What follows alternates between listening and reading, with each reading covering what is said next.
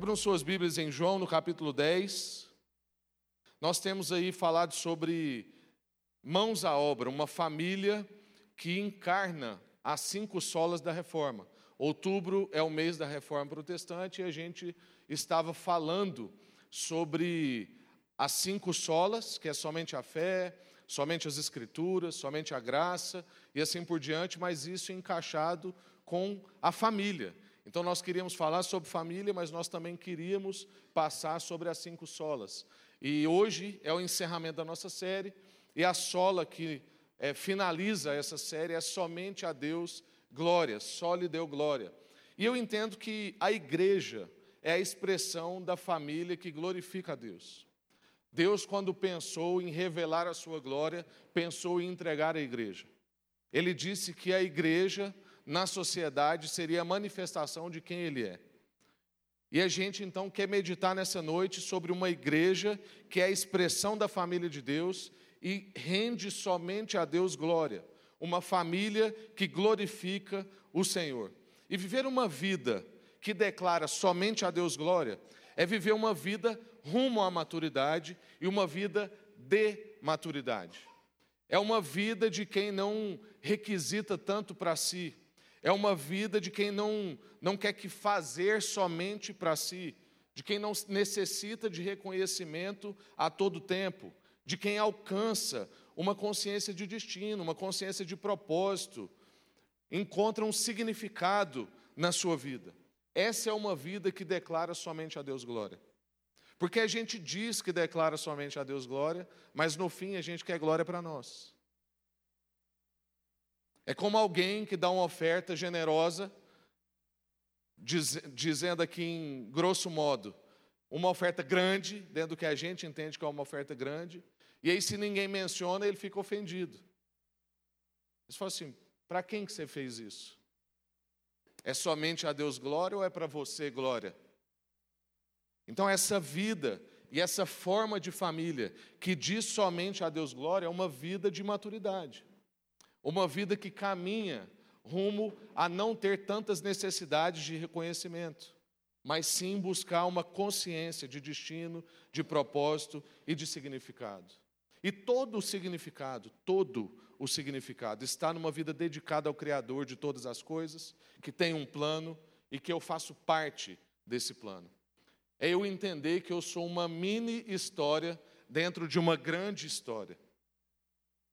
Ontem a gente foi fazer uma visita super difícil para um casal que perdeu uma gravidez já bem avançada. E a gente chega lá e, além de abraçar, ler um texto bíblico e orar, a gente não tem muito o que dizer. É devastador, é triste. A única coisa que a gente pode compartilhar é esperança, é clamar a Deus por renovo de fé, é ajudá-los não que isso resolva, mas ajudá-los a entender que nós somos uma história dentro de uma grande história.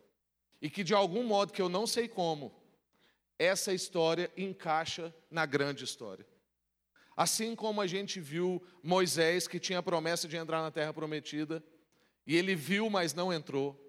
Assim como Abraão, que tinha a promessa de ter uma família de filhos incontáveis, e não viu a gente assim como tantos outros que tinham uma ideia e aquilo não materializou completamente, mas isso foi compondo a grande história e hoje nós estamos aqui contando sobre isso. Hoje nós estamos aqui sendo inspirados por isso. Isso está servindo de semente no nosso solo para renovar a nossa fé. Assim também eu preciso entender que faço parte de um grande plano. Então, toda a minha vida e todos os acontecimentos e toda circunstância que eu passo é parte de um plano grande, é parte dessa grande história que está sendo contada. Irmãos, uma das marcas do nosso tempo, falando de maturidade, tem sido justamente a instabilidade, a imaturidade, o egoísmo. Nós chegamos a ser agora o país mais ansioso do mundo. Recebemos notícias de burnout em pessoas cada vez mais jovens. Gente com 20 e poucos anos, 30 e poucos anos, que está fundindo motor, que está precisando de água no radiador. Gente que não devia estar tá passando por isso. Mas parece que a sociedade que nós estamos construindo está nos levando para esse lugar. Os nossos consultórios de psicologia estão cada vez mais cheios de adolescentes. Gente que tinha que estar com, com outros problemas. E aqui eu não quero subestimar de forma alguma problemas de ordem emocional. Pelo contrário, a gente reconhece eles. Mas nós estamos aqui querendo refletir como nós chegamos até aqui, como nós podemos transformar isso. Por que, que nós estamos nos tornando uma sociedade cada vez mais instável, cada vez mais imatura, cada vez mais egoísta e ansiosa? Se a gente não mexer para fazer intencionalmente um caminho de maturidade, nós não vamos conseguir mexer nesse quadro. Na verdade, esse quadro vai só piorando. E é por isso que o meu lema ministerial pessoal e o nosso lema como ministério aqui, como igreja nesse lugar, tem sido Gálatas 4, que diz: Sofro como quem tem dores de parto, até ver Cristo sendo formado em vocês. É assim que a gente avalia o planejamento do ano. Anteontem, ontem nós estávamos retirados lá ao conselho e planejando o ano de 2020. E qual é a pergunta que abre o nosso planejamento? Nós estamos vendo Cristo ser formado na vida dos nossos irmãos? Se sim, está dando tudo certo. Se não, nós precisamos melhorar. A gente não simplesmente pega e fala assim: conseguimos executar todas as nossas agendas? Conseguimos cumprir todos os nossos eventos? Todo o nosso planejamento de calendário foi cumprido? Foi. Então nós estamos bem, somos uma igreja de sucesso. Não. Porque se tudo isso estiver acontecendo e Cristo não estiver sendo formado na vida das pessoas, não adianta evento, não adianta calendário. Não adianta um culto com luz, com música boa, com solo de baixo, igual o Jean fez aqui, me abençoou demais. Não adianta. Muitas vezes, inclusive, a gente avalia que o fato do evento ter dado errado deu certo. Por quê? Porque no evento que deu errado, eu fui melhorado em paciência, eu fui melhorado em, longa, em longanimidade, eu fui esticado em misericórdia, eu tive que ceder lugar. Eu tive que ter paciência no momento de discussão. Então, muitas vezes, o calendário que deu errado deu certo, dentro daquilo que é a proposta da nossa vida. Então, irmãos, a gente precisa avançar em maturidade, precisamos ter em nossa prioridade a formação de um caráter como o de Cristo. Ver Cristo sendo formado na vida das pessoas. Vamos ler o nosso texto de João capítulo 10, do verso 11 ao verso 18. João 10, texto muito conhecido. Jesus falando a respeito de como é o pastor supremo. Eu sou o bom pastor.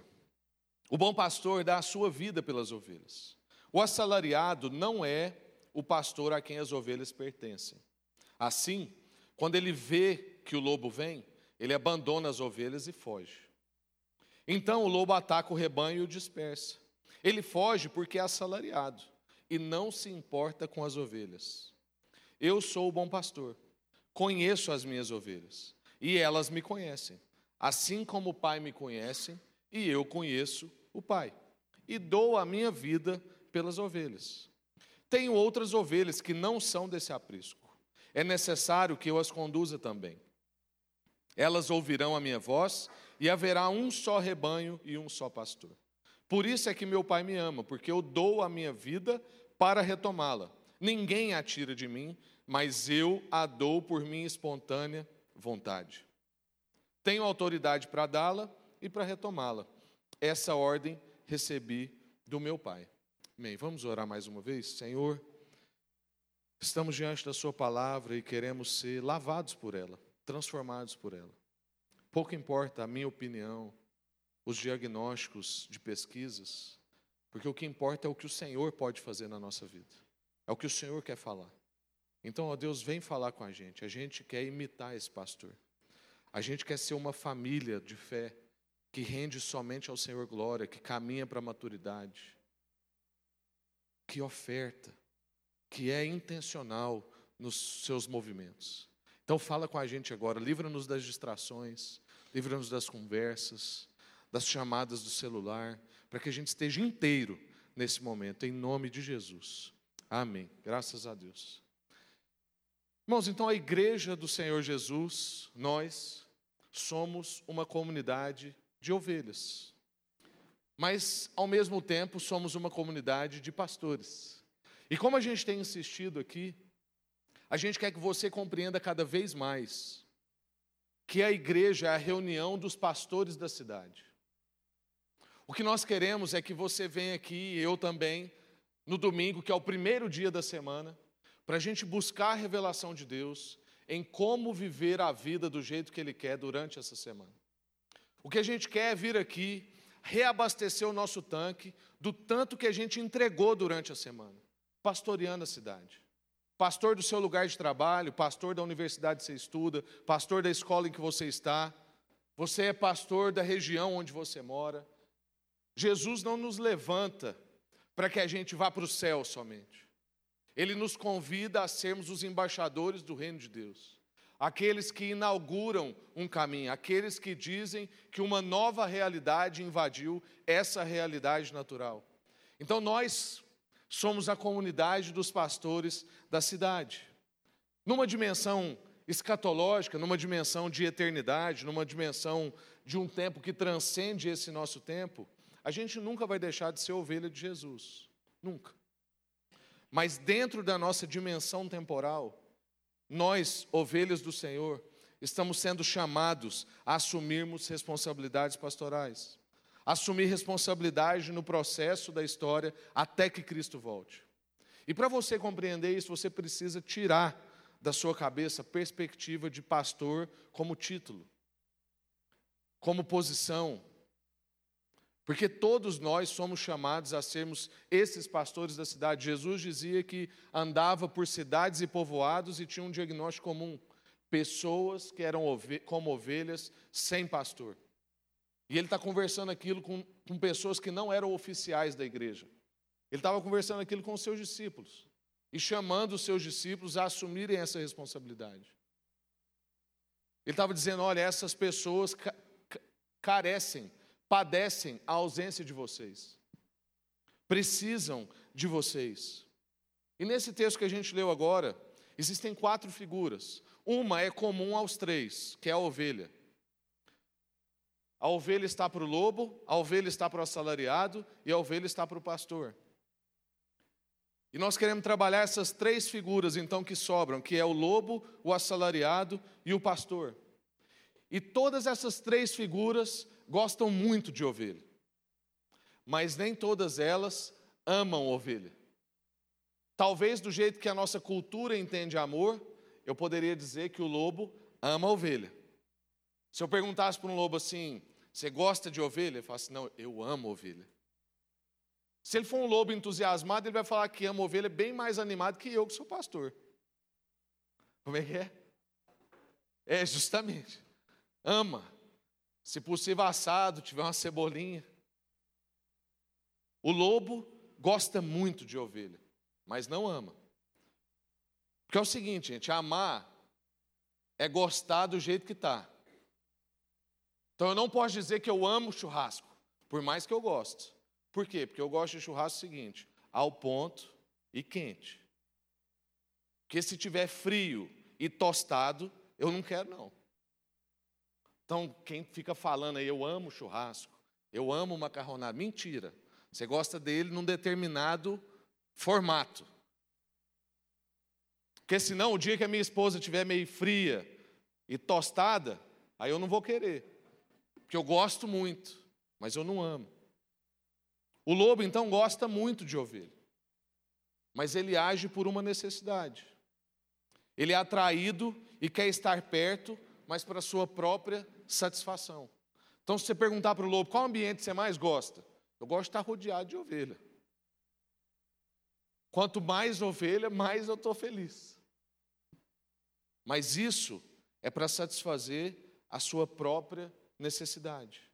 Então, dentro daquilo que o pastor Paulo Júnior tem trabalhado lá, né, do, dos conceitos de instintivo intuitivo, o lobo é instinto total. E todos nós temos essa fase, irmãos. Quantos aqui já não foram atraídos por um ambiente religioso, uma conferência, um show, um culto, porque tinha um pouquinho de açúcar lá? Aí nós, as formigas, foi tudo lá comer. Instinto total. Eu tenho uma necessidade. É por isso que a gente faz campanha. É por isso que essas metodologias de outras igrejas funcionam. E em certo ponto não tem problema com isso, porque existe essa fase.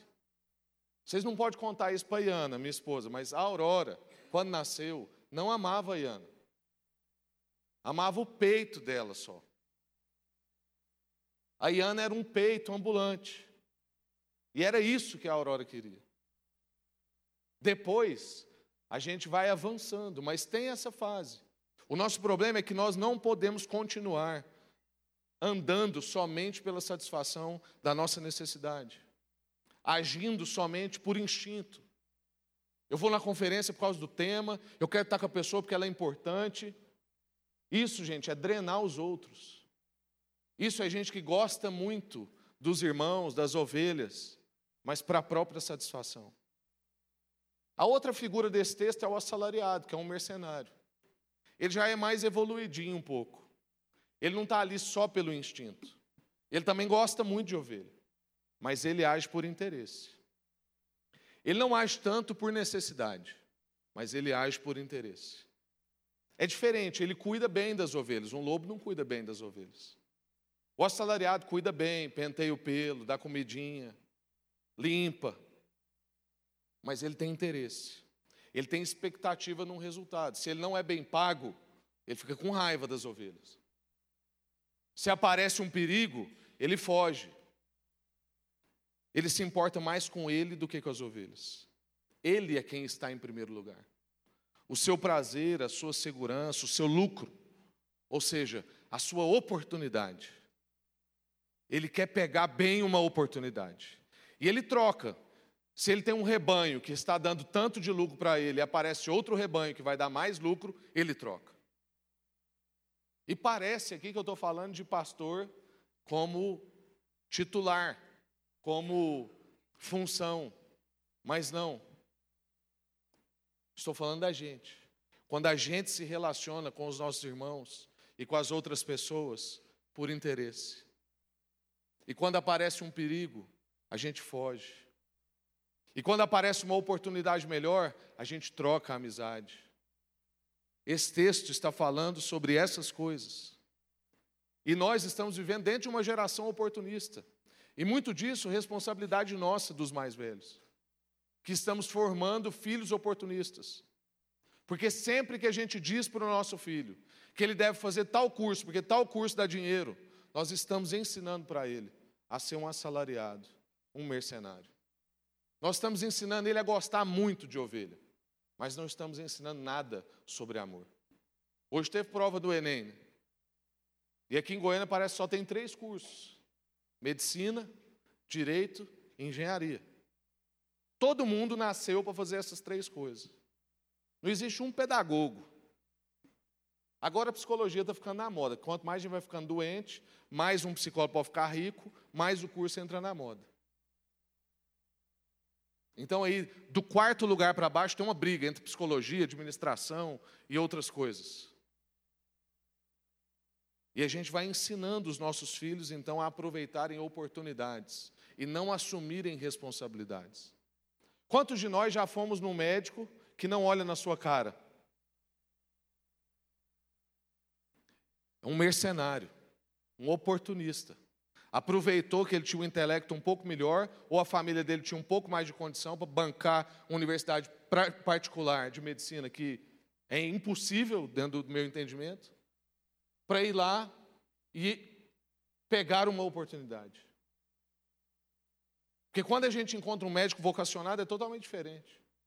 Você está lá dentro do consultório e você começa a ficar preocupado com quem está lá fora. Você fala assim: meu Deus, essa consulta está demorando muito, esse médico está fazendo muita pergunta, tem um tanto de gente lá fora. Por quê? Porque ele está realmente interessado em você. Porque ele é de verdade. Ele não é um oportunista. Ele não é um mercenário. Ele não é esse assalariado.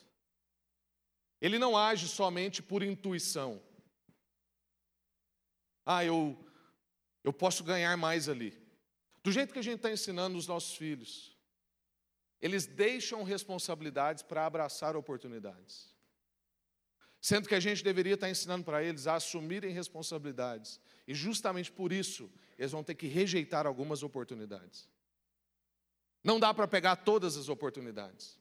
Justamente porque eu tenho responsabilidade com a minha família. Muitas vezes aparecem oportunidades que eu não posso pegar. Que se eu não tivesse família, talvez eu poderia pegar. Mas a responsabilidade fala mais alto que a oportunidade. Porque eu não quero ser um mercenário e um assalariado. E por último, irmãos, nós temos a figura do pastor. O pastor é a figura que ensina a gente a ser intencional. Porque é contraintuitivo, é contra aquilo que naturalmente parece que está falando ao nosso coração. Essa, essa falácia de siga os seus instintos, ou confie na sua intuição, isso não é do reino de Deus, irmãos. Isso é sabedoria cultural que não tem nada a ver com a cultura do reino de Deus. Porque no reino de Deus, as coisas que a gente vai fazer é a força. Porque a nosso instinto e a nossa intuição são contra nós. Na perspectiva do reino de Deus. Porque na perspectiva terrena, eles são pró nós. Do mesmo jeito que Pedro virou para Jesus e falou assim: vai para a cruz, não. Essa é a nossa carne. Ela é pró-Jesus. Ela é pró-gente. Mas nós somos convidados ao sacrifício da gente. Esse é o reino de Deus. Cada um tome a sua cruz e siga. E para a gente fazer isso, a gente precisa ser como o pastor, que ama as ovelhas. Por quê? Porque o pastor age por um propósito. Ele age com intencionalidade, ele dá a vida pelas suas ovelhas. E não é fácil.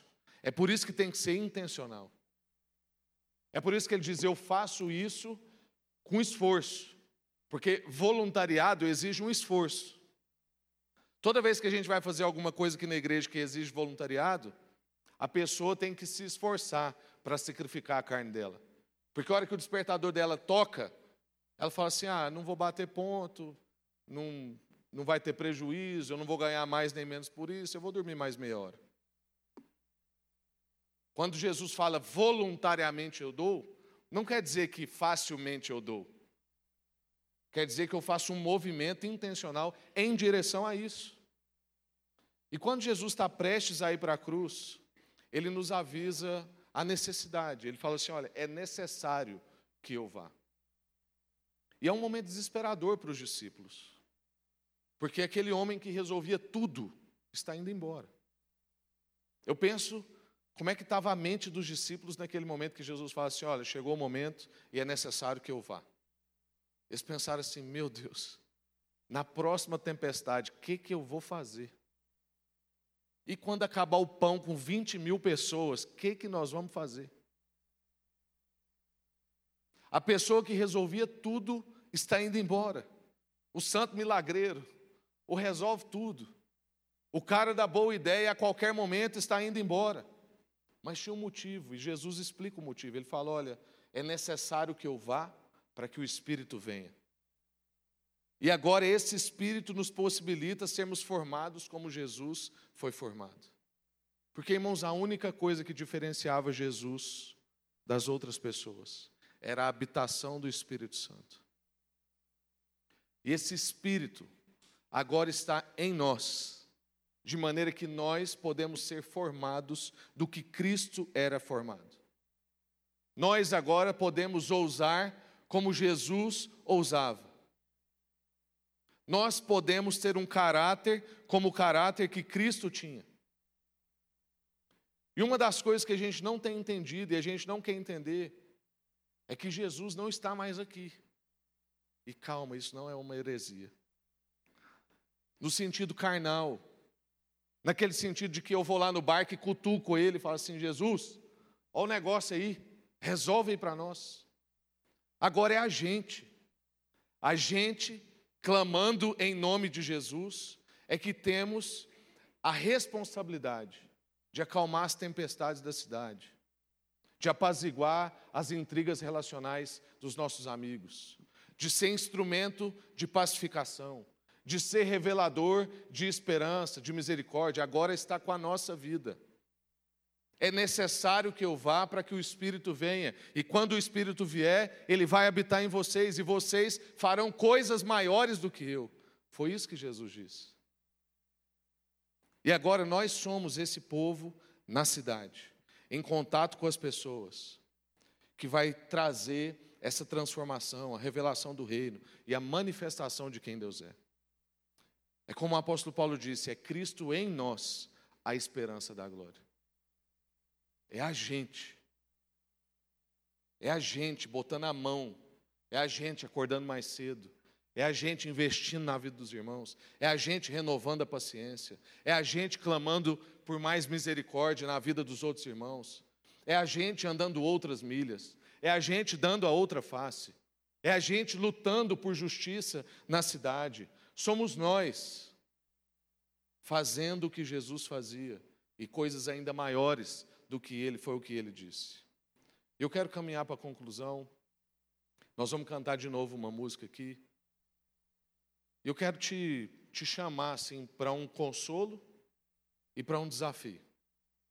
Porque esse texto ele tem consolo, ele nos pastoreia, ele nos acolhe, mas ele também tem desafio para nós. Onde que ele nos pastoreia? O que Jesus está dizendo nessa história é que ele deixa 99 ovelhas só para te encontrar. É que ele entende que existem ovelhas que não são do aprisco imediato dele e ele vai lá buscar as outras ovelhas. É que ele tem olhos para você que acha que está esquecido, que Deus desviou o olhar num momento importante da sua vida, que acha que Deus está atrasado com a sua história. Ele é aquele que é bem presente, que não mede esforços para alcançar uma ovelha, que dá a vida em favor da ovelha, que não foge diante do perigo que as circunstâncias não mexem no seu desejo de entrega, de oferta, de cuidado. Isso é extremamente acolhedor para a nossa vida. Então, se você está aqui hoje e acha que você tem muito problema, e que por isso Jesus não quer te acolher, e que por isso talvez você não pode ceiar com a gente, e como você errou comportamentalmente ontem, hoje, você está com um problema com Deus, e Deus não gosta tanto de você como Ele gosta de outros. Se você é daqueles que pede para o fulano orar porque você acha que ele tem mais moral com Deus, está tá tudo errado, irmãos. Porque Jesus olha para a gente e eu sou a ovelha mais especial que Ele tem naquele momento. E como Ele tem olhar para todo mundo, todo mundo é o mais especial. Não tem um mais especial que outro. Mas ao mesmo tempo, irmãos, essa mensagem nos desafia. Porque a gente é chamada a assumir a responsabilidade de sermos pastores como Ele é. E por isso eu queria que a gente cantasse essa música agora, mas numa outra perspectiva. Na nossa viagem lá da Espanha, Ana Raquel, Arthur vão lembrar que eu tive um dia lá de muito choro, muito choro, e não é normal meu. não sou igual o André, né? Eu queria ter essa unção. Mas é porque Deus trombou comigo numa esquina lá. Sabe que não deu para notar nem a placa. E foi nessa música. Porque eu comecei a pensar se eu estou disposto a derrubar muralhas, escalar montanhas e descer em vales só para te encontrar. Para encontrar as ovelhas que Deus tem colocado perto de mim. Eu fui levado a sondar o meu coração e perceber se eu estava cruzando o oceano só para encontrar os meus irmãos da Espanha. Ou se eu estava lá por um interesse, se eu ainda era um assalariado, se eu ainda era um mercenário, se eu tinha um interesse, sei lá, qualquer. E eu caí em choro porque eu percebi que várias vezes a gente tem preguiça com determinadas pessoas, que está passando pela mesma coisa pela terceira vez. E a gente fala assim: meu Deus, eu não quero ir lá de novo. Que preguiça. E sabe o que, isso significa? Que eu não estou tão disposto a derrubar muralhas, escalar montanhas e descer em vales só para te encontrar. Isso me humilhou naquele momento, porque eu sou um pastor. E eu queria que você fizesse essa reflexão. Se você está disposto a escalar montanhas, derrubar muralhas, só para encontrar o seu irmão. Ou se você precisa de um bom tema, você precisa de um bom banquete, você precisa de uma pessoa com alta influência para você querer encontrar. Você precisa que essa pessoa erre com você só uma vez. Se ele errar a segunda, você já não vai. Porque, irmãos, nós somos chamados a sermos pastores como Jesus era. Se a gente continuar cantando essa música para o resto da nossa vida, pensando que nós somos a uma ovelha, que Jesus abandonou as 99 para ir buscar, tem um problema com a gente. E está tudo certo, porque tem dia que eu sou essa uma ovelha. E eu quero ser encontrado. E se você está chegando aqui hoje, você é uma, essa uma ovelha que Jesus está te encontrando. Mas se daqui 10 anos você continuar achando que você é essa é uma ovelha, tem um problema com você. Quando a gente olha para a história da mulher hemorrágica, que tocou nas vestes de Jesus e foi curada, você ainda se vê como uma mulher hemorrágica? Ou você se vê como Jesus, que está distribuindo virtude, que está ministrando cura, que está atendendo pessoas, que está parando tudo para encontrar aquela mulher, olhar no olho dela, saber o nome dela. Porque se a gente já está caminhando com Jesus há dois anos, três anos, cinco, dez, vinte anos, e toda vez que eu olho para essa história eu ainda sou mulher hemorrágica, tem um problema comigo. Porque nós somos chamados a ser como Jesus. E não como uma mulher hemorrágica, não como essa uma ovelha. Nós somos chamados a ser como Jesus. E se essa for a comunidade dos pastores da cidade, que assumem essa responsabilidade e entendem que existem ovelhas além desse aprisco, e vão buscar essas ovelhas, como a gente está indo na Mongólia, como a gente está indo na Índia, como a gente está indo na China, como a gente está indo na Europa, como a gente está indo no sertão. Se nós somos esse povo, então nós somos uma família que glorifica a Deus. Isso é sermos uma família que glorifica a Deus. Amém? Vamos cantar, enquanto isso pode chamar as crianças, para a gente ir para a ceia. Eu queria que você ficasse de pé, eu queria que você cantasse nesse entendimento. Pede ao Senhor para você não ser um mercenário, para você não ser um lobo que só age pelas suas necessidades, mas para você ser intencional e quebrar muralhas, descer em vales, subir montanhas, só para encontrar o seu irmão. E talvez o seu irmão é o seu filho que você não encontra há muito tempo. Talvez o seu irmão é a sua esposa que você não dá atenção há muito tempo, que ela tem o mesmo problema a vida inteira. Talvez a sua muralha são suas amizades que você trocou por causa do seu nível social. Clame a Deus que você consiga quebrar muralhas, subir montes só para encontrar. Em nome de Jesus.